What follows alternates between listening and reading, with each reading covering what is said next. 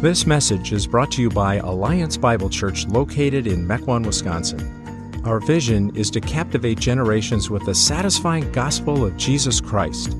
For more information about Alliance Bible Church or other resources, please check out our website, myabc.church.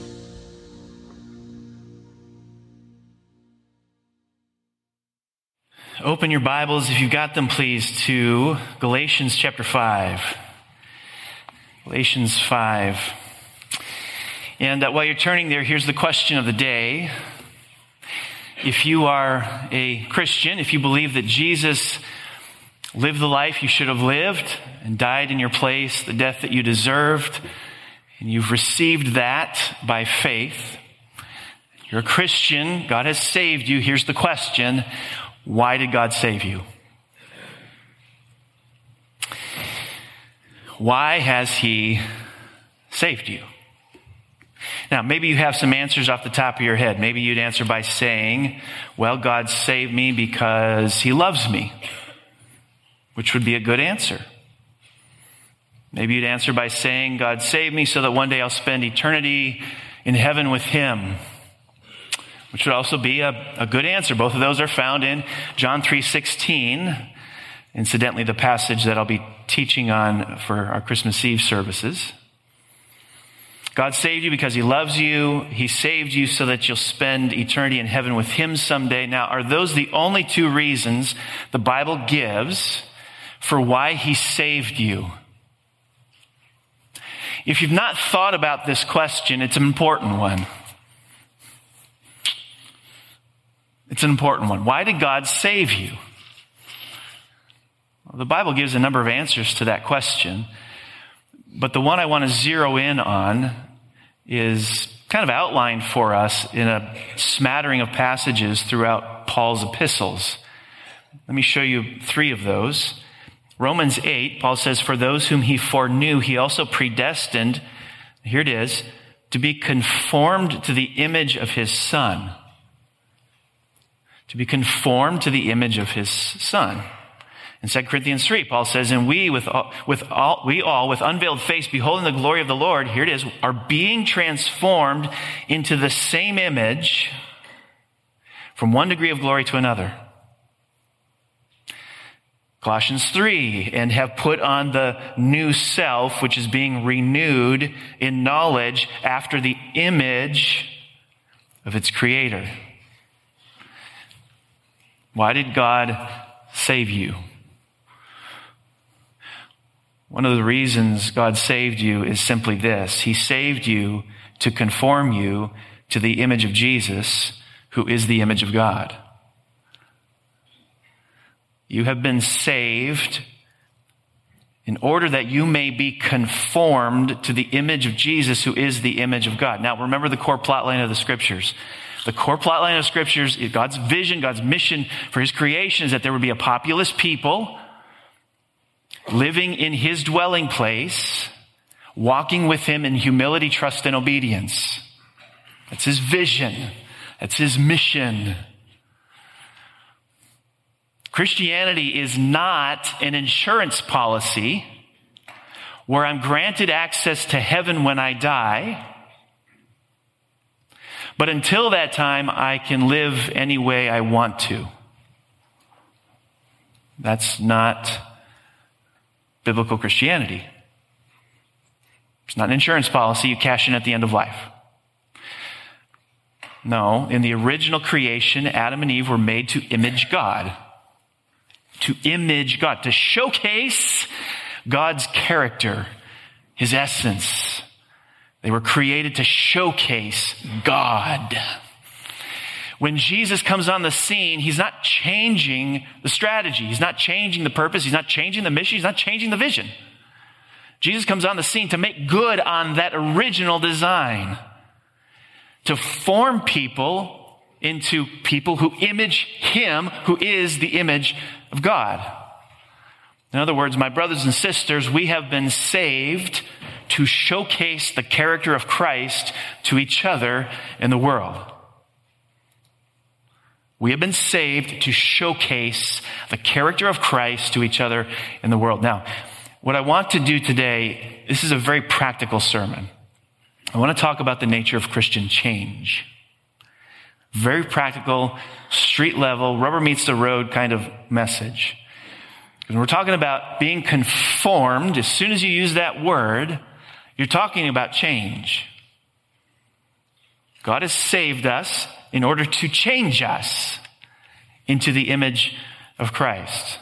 So we're going to be looking at Christian change. What is the nature of it? How does, how does one change? If you have an interest or you're just curious about those in your life, now listen, this is one of those messages where it's going to be tempted to just elbow the person sitting next to you. Don't do that. Don't do that. If you have an interest in becoming more patient, self controlled, loving, joyful, gentler, this message is for you. This message is for you. I want to read Galatians chapter 5. Galatians 5, famous passage, starting in verse 16. But I say, walk by the Spirit, and you will not gratify the desires of the flesh.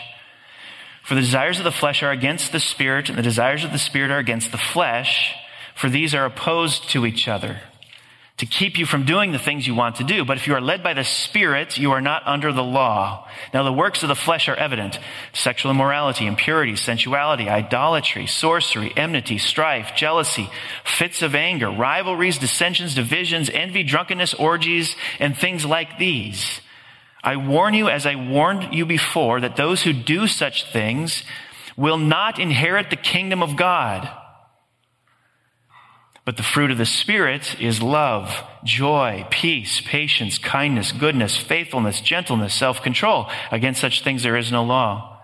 And those who belong to Christ Jesus have crucified the flesh with its passions and desires. If we live by the Spirit, let us also keep in step with the Spirit. Let us not become conceited, provoking one another, envying one another. So here's what we're going to look at today. We're going to look at Christian change, two points. We're going to look at the nature of change and how it happens the nature of change and how it happens. And I need to spend the first part of this message talking about the nature of Christian change because in, my experience in pastoral ministry, this is actually one of the, the, the most, the, the biggest misunderstanding about Christian change happens here at this level. And when it doesn't happen the way one expects it to, they often throw in the towel. So this becomes a huge barrier, not understanding how the scriptures talk about Christian change becomes a huge barrier to people actually changing because expectations have not been calibrated biblically. So we're going to look at the nature of, of Christian change. What does change look like? Jonathan Edwards, William Barclay, Jack Miller, probably a whole host of others down through the centuries have made similar observations about the nature of change based on this text and based on Paul's use of the word fruit. Fruit. So we're going to notice four aspects to the nature of change all found in Paul's use of the word fruit love, joy, peace, patience, kindness, goodness, faithfulness, gentleness, self control. These are all attributes that uncontestably showcase the character of Christ. And Paul has an expectation that they be present in believers. But why use the word fruit? Why not use a word like traits or qualities or characteristics? All these other words were available to him. Why use this word fruit? It's fascinating. Well, let's look at it. four aspects to the nature of Christian change. Number one, change is slow. Change is slow. Living in a technological and industrial age, this one is lost on us because we are used to getting things fast.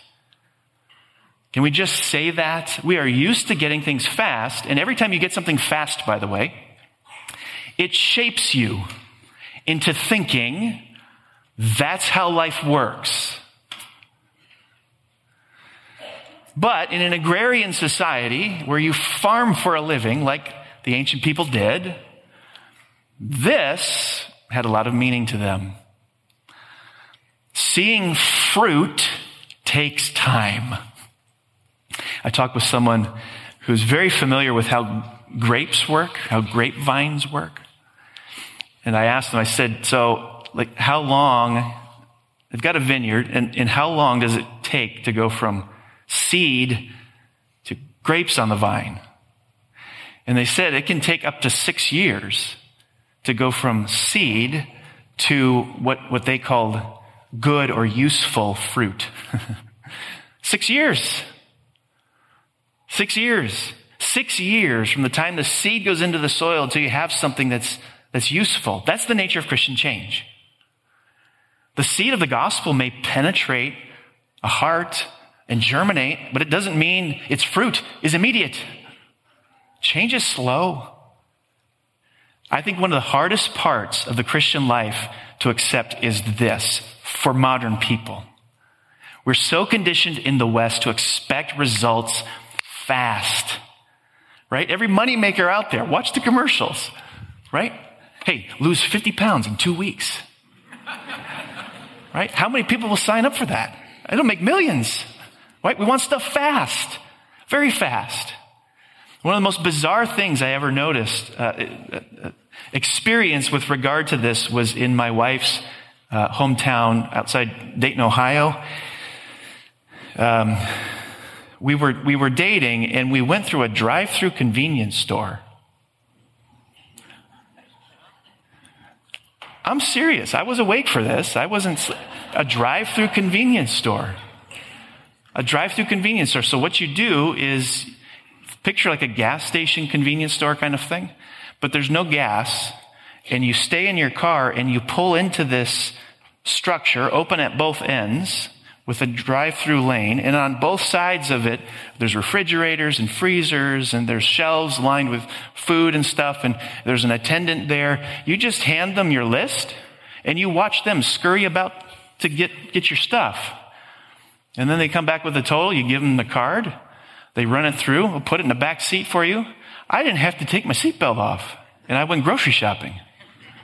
Right now, now, of course, that's been, that's been surpassed today by groceries getting dropped off on your front stoop.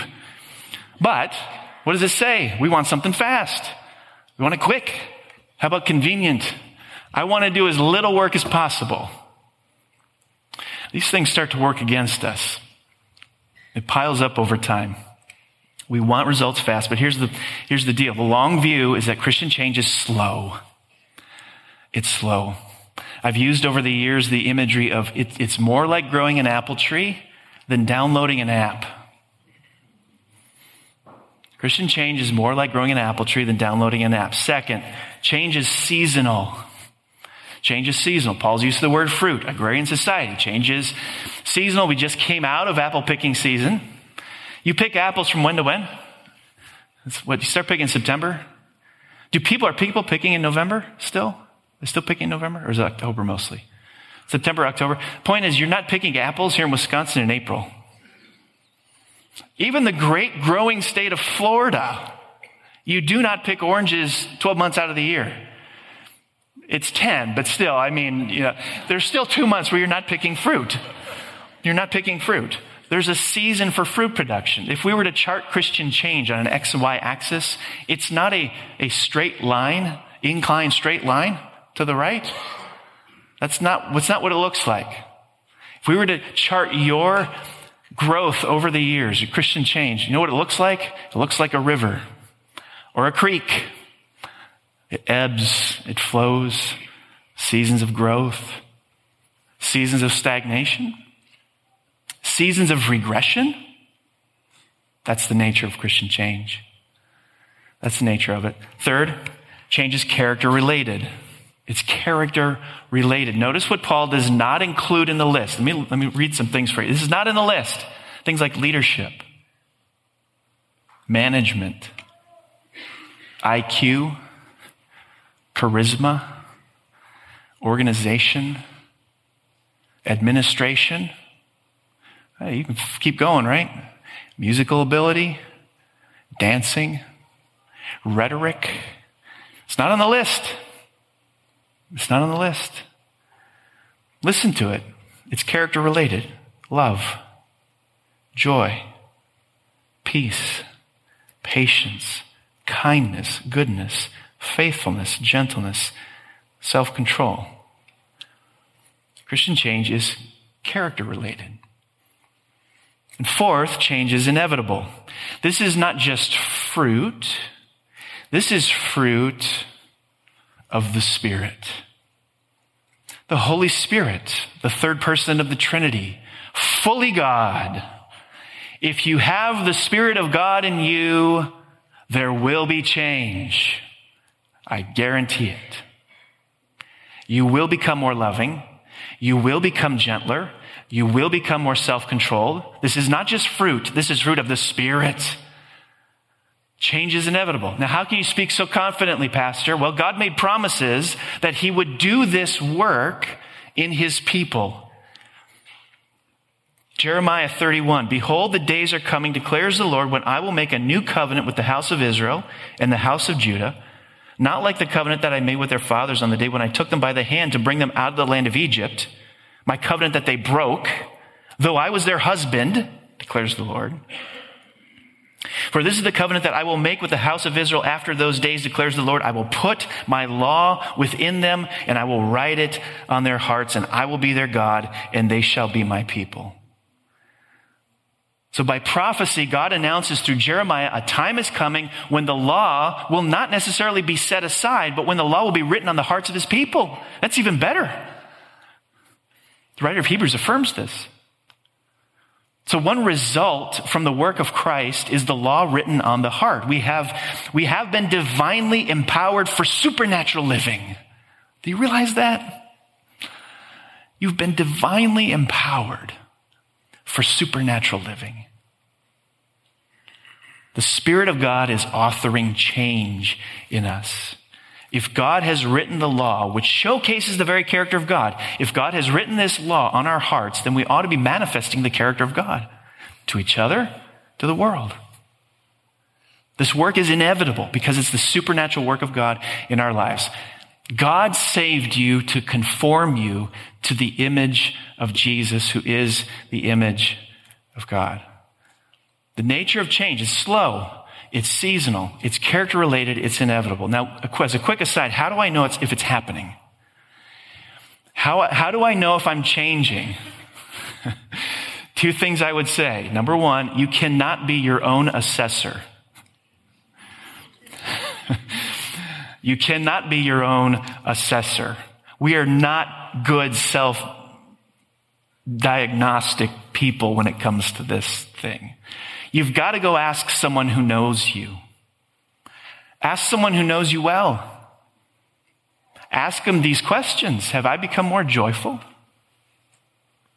Have I become gentler? Have I become more self controlled? Somebody outside you has to speak into that. And secondly, you got to make sure that you're using the right unit of measure. You know, I was a little boy. I would, you know, have the growth chart on the wall, growth chart on the wall. Yeah, every week I'd run up to mom. Hey, mom, measure me. I'm taller. I know I am. No, you're not. We did this six days ago. The unit of measure is wrong. Go back in a year. Ah, much better. Yes, we see it. So the question is not, hey, honey, have I become gentler since last week? Well, no, actually, you're having a terrible week when it comes to that. It ebbs and flows, right? It ebbs and flows. Now, uh, have I become gentler since we met each other 15 years ago? Have I become more self controlled over the last 10 years? Those are the questions to ask. That's the nature of Christian change. Second, how it happens.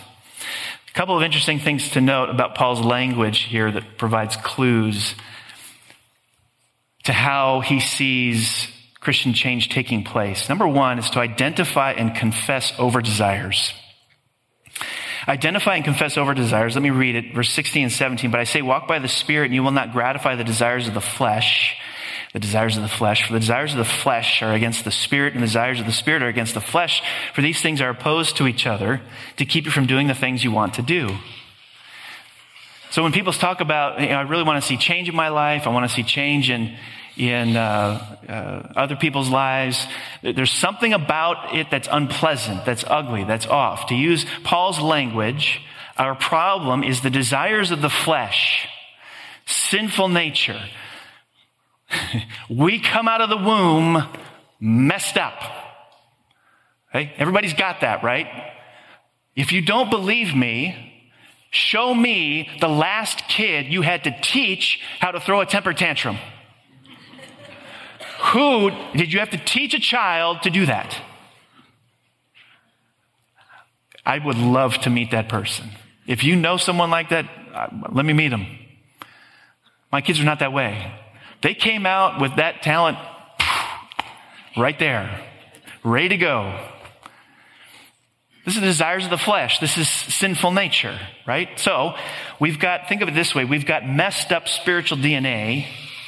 And through that messed up spiritual DNA, it produces all sorts of ailments and conditions. Now, Paul uses the, the, uh, the word desires. Literally, in the original, it's over desire. It means to have an inordinate craving for something. An inordinate craving for something. This is, this is his way of describing what's wrong with us in summary form. Inordinate craving. Let me give you a very practical example. Imagine for a moment, dad gets home from a hard, stressful day at work, looking forward to a night at home, relaxing, watching the game. Mom has had an equally hard day with the kids. They wouldn't listen. They wouldn't obey. There was much angst in the home. Dad gets home, wants to unwind in front of the TV. Dad gets home and mom, mom wants him to deal with the unresolved behavioral problems with the kids. Instead of watching the game, dad has to deal with the kids, which makes him angry. Instead of getting a husband willing to help with the kids, mom gets a cranky, stressed out husband, which makes her mad. This is purely theoretical.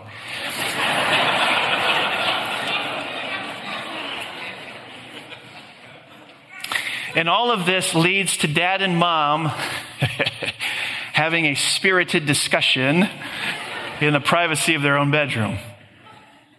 Sound familiar? All right, what happened? What went wrong? What needs to change? Who needs to change? And how? so many of our problems come because we turn good things into gotta have it things. If we just remember this, oh, this is the source of so many of our problems. We turn good things into gotta have it things. Good things become too important to us. It's, it's often not what we want that's the problem. It's how much we want it. See, sin is not primarily doing bad things. It's just wanting good things too much. Sin is having an inordinate desire, to use Paul's language. Sin is having an inordinate desire for something. Now, in the story, you might say the problem is dad just needs to learn how to, how to manage his anger, but that is not deep enough. Why did he get angry? Now we're starting to zero in on the root cause. Well, he had expectations of relaxing and watching the game, but that desire got blocked. And so he got angry. What was the good thing he turned into a gotta have it thing? What was the good thing he desired too much? Put your own language to it. Comfort, relaxation. Huh? And when he was hindered from having that comfort, that relaxation, he got angry. It's an over desire. Now think about the good things in our lives where that can happen, where, where it goes wrong. Overeating. Food is a good thing. When food becomes a gotta have it thing, you overeat, or you run to it as your escape from the stresses of life. The problem is not in what you want. The problem is how much you want it. In that case, why you want it. Exercise. Exercise is a good thing. When exercise becomes an ultimate thing, you'll become compulsive about exercise compulsive about what you eat, what you look like, so that your whole sense of self worth is dependent on how much you did that week, how much you exercised, how well you ate, how you look. People pleasing, serving others, seeking to please others is a good thing. But when it becomes an ultimate thing, you can't say no to anyone or any request. So you end up filling your schedule until there's no breathing room, which usually leads to damaged relationships with those closest to you because you've neglected them. How about shopping?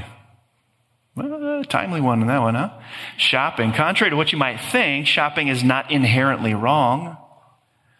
But when you shop to fill a void, similar to eating or exercising, when you shop to fill a void, when you shop to comfort yourself or to provide you with relief or pleasure, you've turned shopping into an ultimate thing. What happens next? Well, the high quickly fades. You begin to feel bad about your choices. You end up in debt, or the house so cluttered you can't move through it. Our inordinate desires really do make a mess of our lives. And everybody's got a whole list of them, a laundry list. Inordinate desires. Good things you've turned into gotta have it things. You know, C.S. Lewis and J.R. Tolkien knew this very well. They knew it very well. And they portrayed this in their writings. In, in The Voyage of the Dawn Treader, Lewis creates the character Eustace, right? That lovable, easy to get along with character. He's got this intense desire for, you know, this treasure, right? Longs to have the treasure, longs to have the treasure, just filling his imagination. He spends every free moment thinking about it. He gets to it. He falls asleep on a pile of treasure. And what happens? He wakes up as a dragon. It's turned him into a monster. Good things that become gotta have it things turn us into dragons. How did Tolkien portray this? With the lovable character Smeagol. Yes? What did he have to have? Come on, what do you have to have? The ring. He had to have the ring. He had to have the, what happens when he puts on the ring? This Smeagol, which was actually terrifying to see in the movies, turns into Gollum. Gollum. They got it. Lewis, Tolkien, they understood it. Our inordinate desires turn us into dragons and Gollums dragons and Gollums, and they make a mess of our lives. So, what are your over desires? what are your inordinate cravings? What are the things in life you feel like you have to have in order to be content? You might ask, well, how do I identify those? How do I identify those? Well, one way to do that is to look at, look at your strongest emotions. When do you get angry? When do you get very, very anxious? What, what is happening when you experience those things? When you lose your temper, when you're paralyzed, crippled by fear, whatever that is, I'd put money on the fact that it's an over desire. Something in your life has been taken away or is being threatened. And that something has, is no longer a good thing. It's a gotta have a thing. So identify the things that become too important to you and confess those to God. Find out what they are. Confess them and simply say, God, I want this too much. I just want this too much. Help me temper my appetite. Reshape it. Identifying over desires and confessing those to God is a critical part of Christian change. And second, you've got to create the conditions for growth.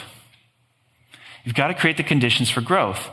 If love, joy, peace, patience, kindness, goodness, faithfulness, gentleness, and self-control are fruit, the plant is a Holy Spirit plant. You got the image? Picture it? If the fruit is love, joy, peace, patience, kindness, all those, if that's the fruit, the, the plant is a Holy Spirit plant. Just like apple trees produce apples, Holy Spirit trees produce love, joy, peace, etc. The virtues are produced in us because it's in the very nature of the Spirit to produce these things. Okay? Now, quick side note again, look up here. This is why this is why conversion is the most critical factor to personal and societal change. I have hammered on this before, but I know it leaks. So we've got to remind ourselves of this.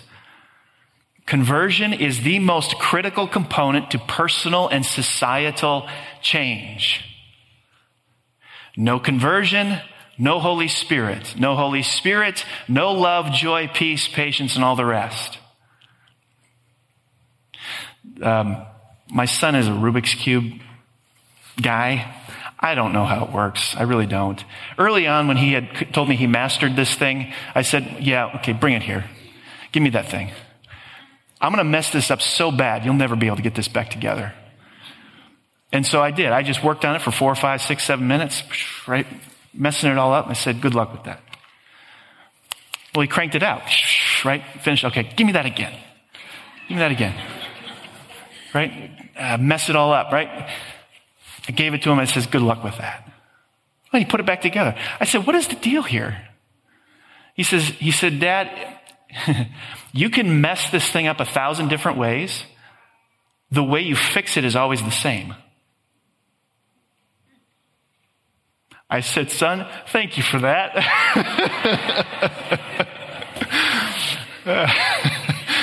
I needed it. I needed it, but not for what you think. I needed it. There's some people on Sunday who need to hear that. You can mess it up a thousand different ways. There's, only, there's the way you fix it's the same. So it is with conversion.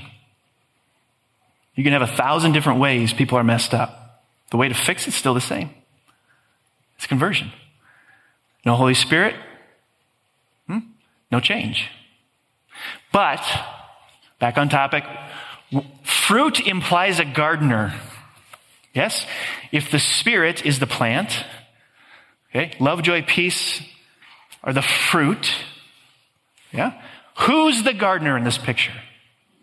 Who's the gardener in this picture? When my wife and I bought our first home, we put in a raised garden bed for tomatoes, peppers, squash, and cucumbers. I was so naive about what it takes to be a gardener.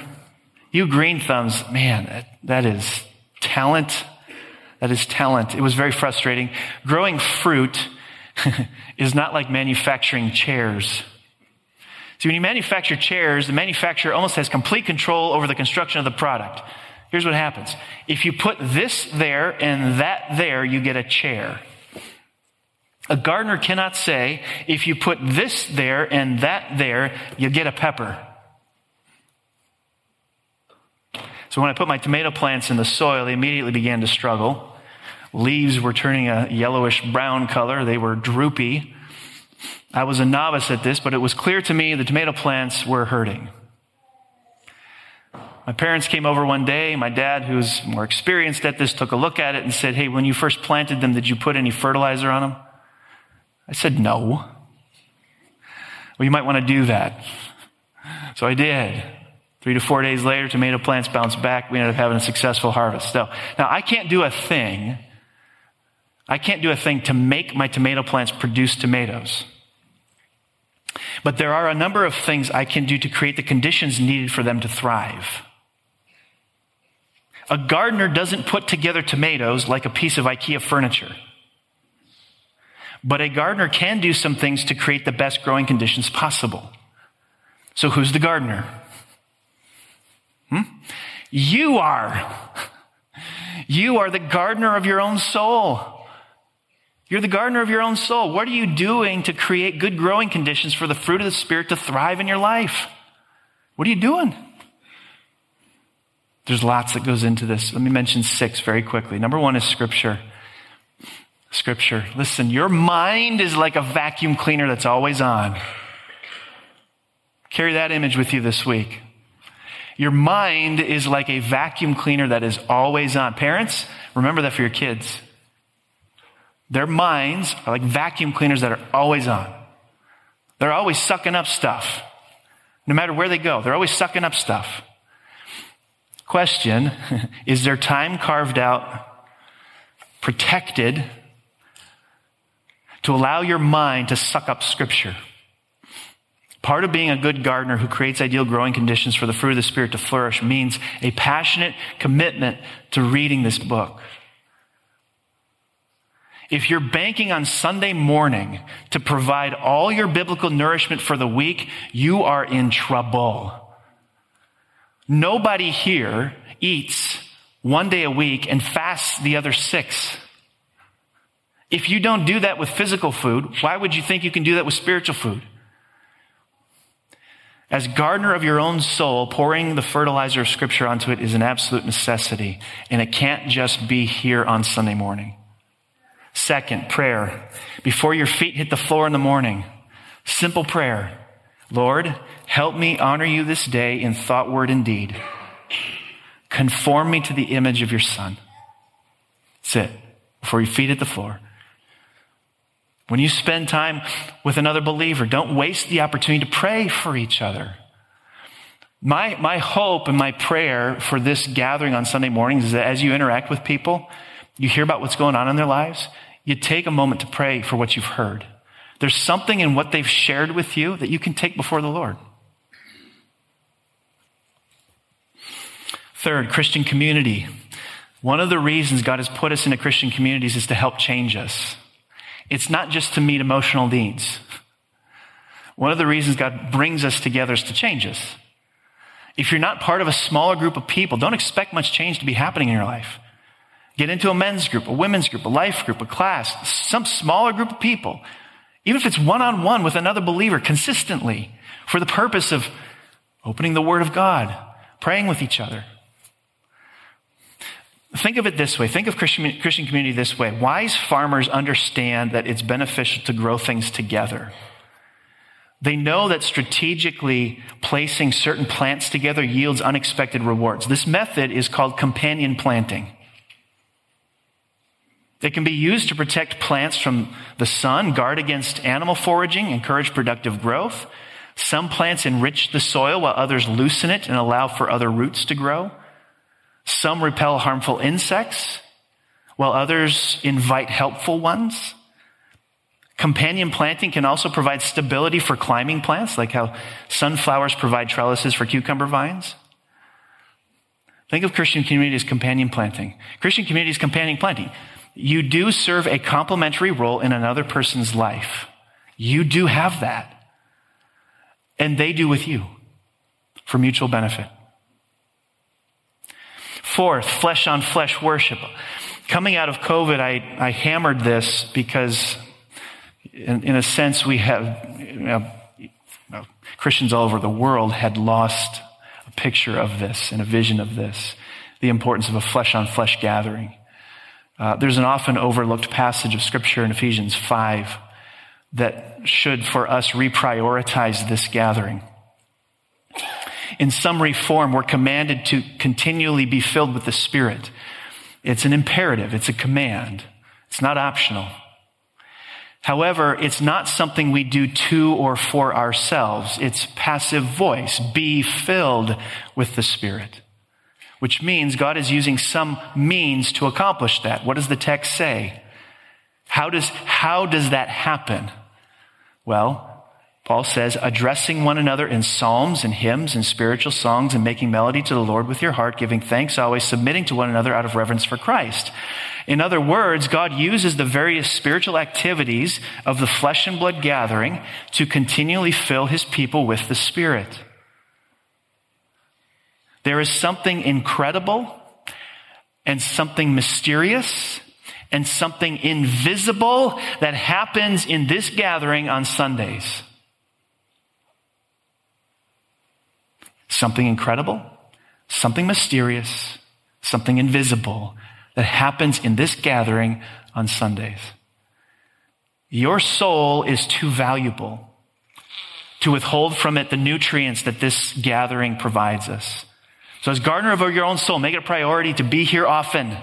Be here often and come ready to engage. Fifth, serving one, serving others. The reason we take good things and turn them into gotta have it things is self-absorption. What's wrong with us and the thing that needs to change is our preoccupation with our appetites. Serving God and others helps to redirect us outward, shifting our attention away from ourselves.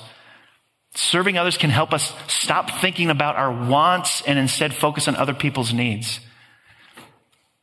As a rule of thumb, we have to intentionally move in this direction of decreasing or at least combating or balancing out the consuming by giving. And sixth, suffering. Suffering. Now, I'm not saying, because the scriptures don't, go out there and figure out a way to suffer. I'm not saying that. Suffering will find you. Suffering will find you. God uses suffering to change us. He uses suffering to change us. Romans 5, we also rejoice in our sufferings because we know that suffering produces perseverance. Perseverance, character, and character, hope.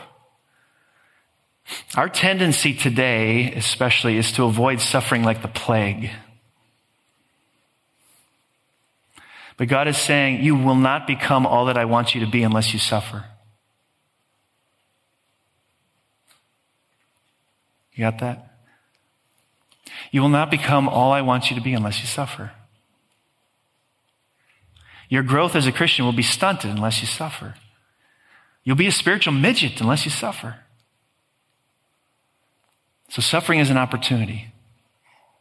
Don't run from it, lean into it. Let me put it this way. The story is told of a Christian man who was struggling through a very difficult season in life, dealing with all kinds of adversity and and he got to a point where he was in despair over what God was doing in his life. And he took a walk through uh, his city and he encountered a construction site where a massive cathedral was about to be finished.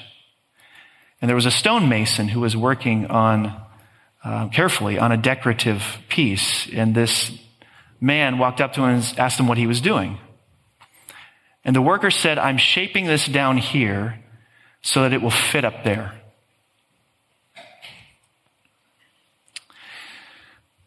The next bout of adversity and suffering and hardship that comes your way, Christian, remember what the Lord is doing in that.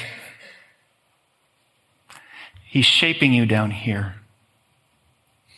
so you'll fit up there. The Spirit of God is forming in you fruit, love, joy, peace, patience, kindness, goodness, faithfulness, gentleness, self control. Change may be slow, it may be seasonal, but it is inevitable. However, this doesn't mean you have no role to play. You're a gardener of your own soul responsible to create good growing conditions. Why? Because God saved you to conform you to the image of Jesus, who is the image of God.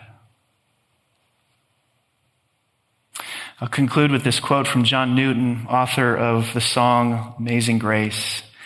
He once wrote, I am not what I ought to be. Ah, how imperfect and deficient. I am not what I wish to be. I abhor what is evil, and I would cleave to what is good. I am not what I hope to be. Soon, soon shall I put off mortality, and with mortality all sin and imperfection. Yet though I am not what I ought to be, nor what I wish to be, nor what I hope to be, I can truly say I am not what I once was, a slave to sin and Satan. And I can heartily join with the apostle and acknowledge by the grace of God, I am what I am. Let's pray. So, Lord, I pray that you put that vision afresh before us again. That you have saved us through Christ in order to conform us to his image and his likeness. You've, you've saved us so that we will showcase what Jesus is like to each other in the world. Let us not forget that. And Lord, I pray for um, our approach to change, that you would first of all shape our expectations for what this is going to be like. That we'd remember how your word portrays this to us. And Lord, I pray that you convict us where we are gardeners of our own soul, and, and no doubt there are areas of our lives that where we have neglected these things. We've not been tilling up the soil, we've not been watering the plants. We've got pests all around them. God, I pray that you would empower us now to just take inventory of how we're doing and that you would steel our resolve to put forth the effort in creating ideal growing conditions for your spirit to have his way in our lives. We ask that as that work is done, that you would shape us more and more into the image of Jesus. We pray these things for his glory. Amen.